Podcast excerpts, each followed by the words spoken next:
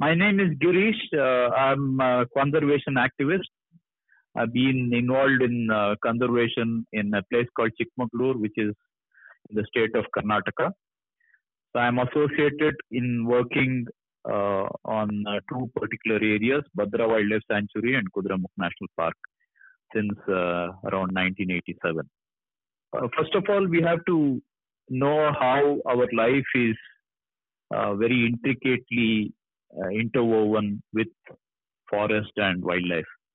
Basically, if you look at the two, three things that we uh, need forest for, you know, for the very survival of people or wildlife or humanity or any life form in the world is uh, oxygen, water.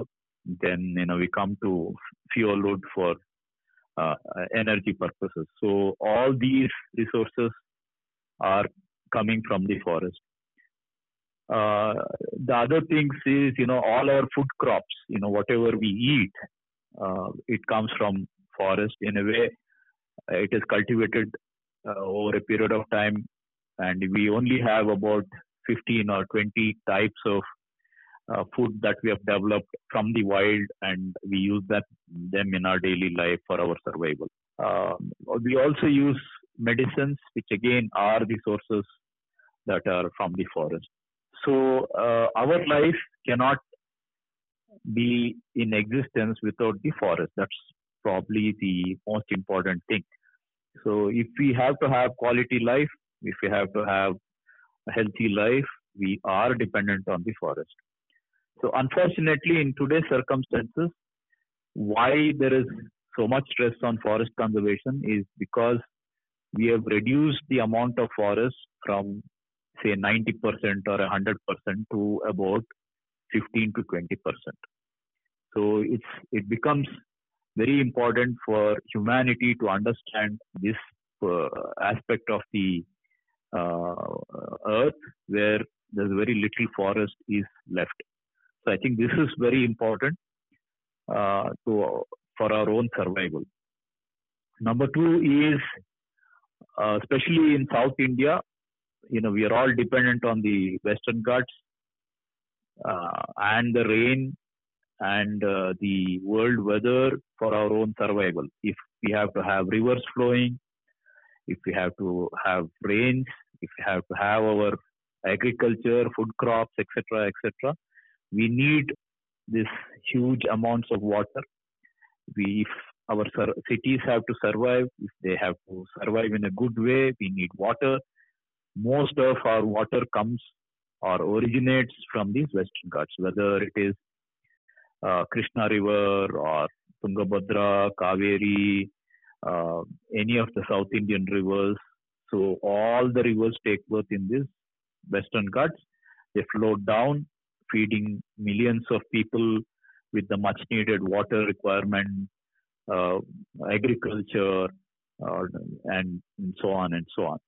So it's very important that it, it is basically the Western Ghats are responsible for the entire South India, starting from Gujarat, I mean, be, below Gujarat, Maharashtra, Goa, Karnataka, Kerala. So these four states, parts of Tamil Nadu, all these fall in the Western Ghats and all the rivers. So if you look at the overall country of India, it's probably, you know, the bottom part entirely, you know, probably one third of uh, the entire country is fed by the Western Ghats. So the northern rivers are slightly different because they are depending on the Himalayas or for the ice melt and so on. But southern part of India is definitely dependent on these uh, rivers, which are the only source. If there is the Western Ghats are gone, there is no water. Definitely no water. So if you look at the world scenario, like you know, they are either carbon sinks where you know they absorb a lot of carbon and you know give out oxygen. So the Western Ghats plays a role. You know, like Brazil or Amazon in the to the world, we we, we are dependent on these forests for our survival in in at least in our country. So I think it's a very important factor that uh, you know we have to consider.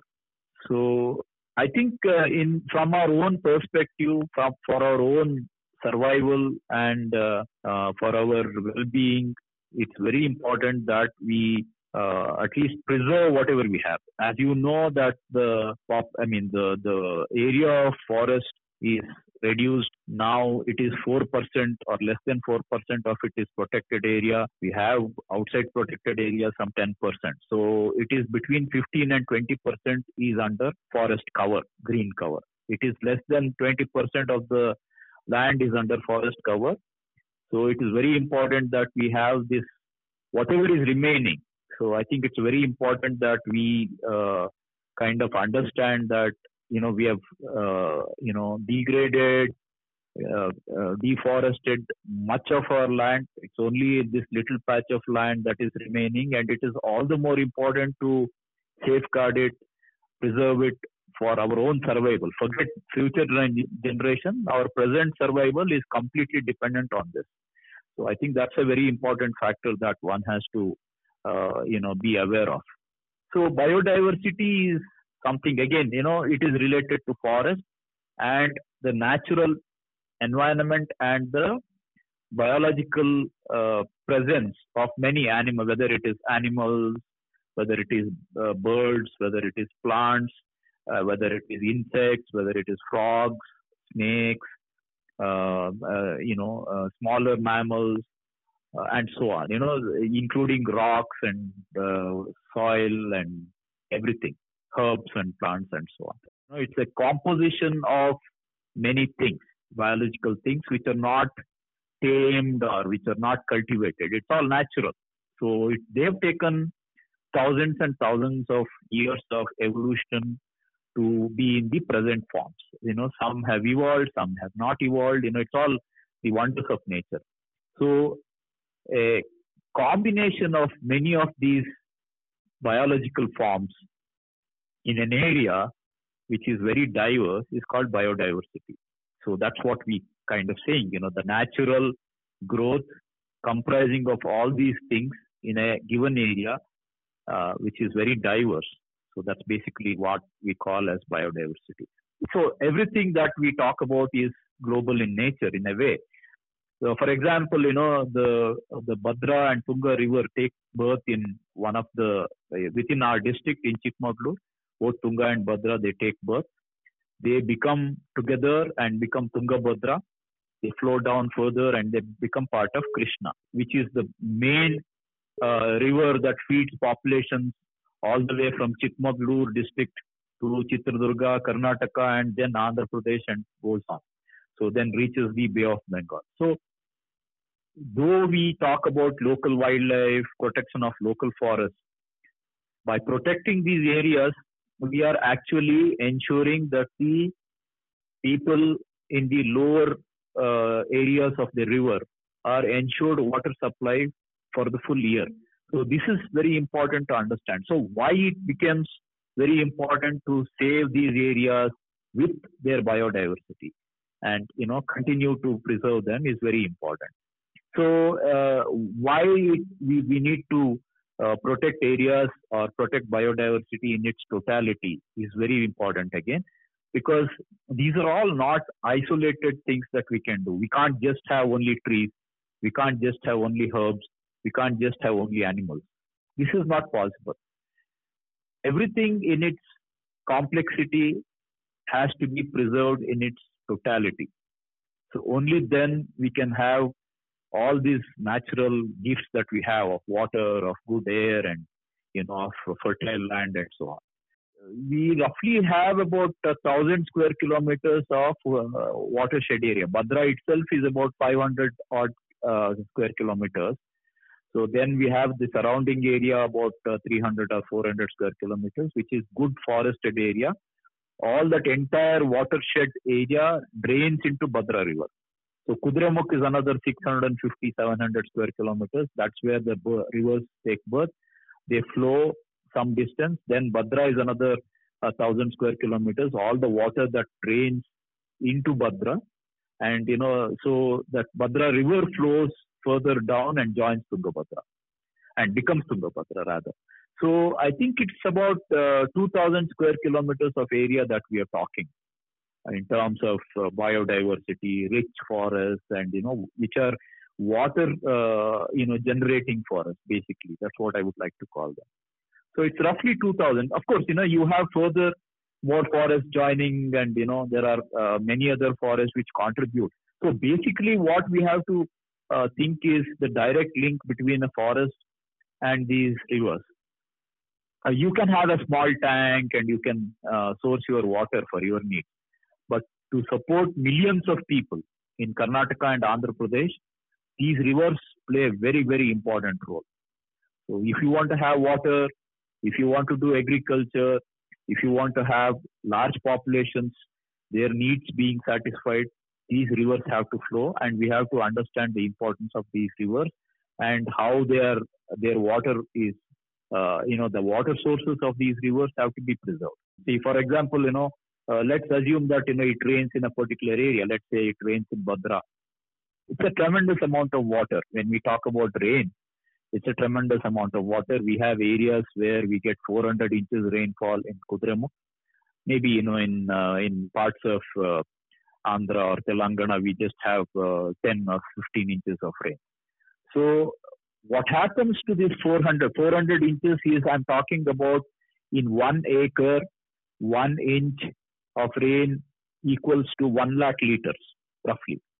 So if you're talking about 400 inches of rain, that means in one acre, in one year, you're getting 400 lakh liters of water. So that is a tremendous amount of water. So where does this water go? First, you know, it, it it's so beautifully done. You know, it falls on the on on these areas. It, there are hills, there are forests.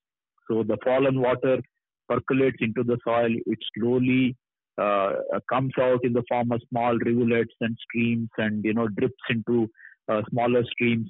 The forest, water in the forest, uh, uh, you know, enhances the water holding capacity in, in the soil.